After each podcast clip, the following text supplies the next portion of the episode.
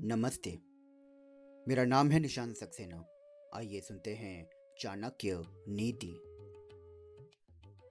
रूप यौवन संपन्न, विशाल कुल संभव विद्याहीना न शोभंते निर्गंध इव किशुंक अर्थात, सुंदर रूप वाला, यौवन से युक्त और ऊँचे कुल में उत्पन्न होने पर भी विद्या से हीन मनुष्य सुगंध रहित।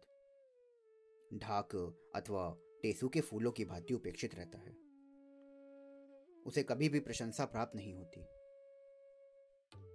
यदि किसी व्यक्ति के बहुत अच्छे कुल में जन्म लिया है और देखने में भी उसका शरीर सुंदर है, परंतु यदि वो विद्या से हीन है तो उसकी स्थिति भी ढाक के उसी फूल के समान होती है जो गंध रहित होता है। ढाक का फूल देखने में सुंदर और बड़ा होता है।